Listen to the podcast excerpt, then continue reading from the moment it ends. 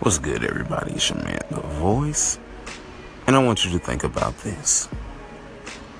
True love is love that shows itself through actions. It's not just words, but it's actions and deeds.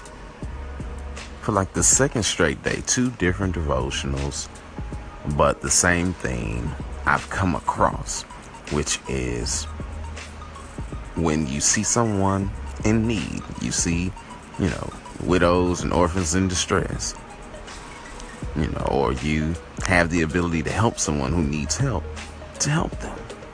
That this is what love is. This is what God's love is. It's helping people. When you can help people, it's showing people His love through your actions. Words are nice, but our actions, as the adage says, speaks louder than our words.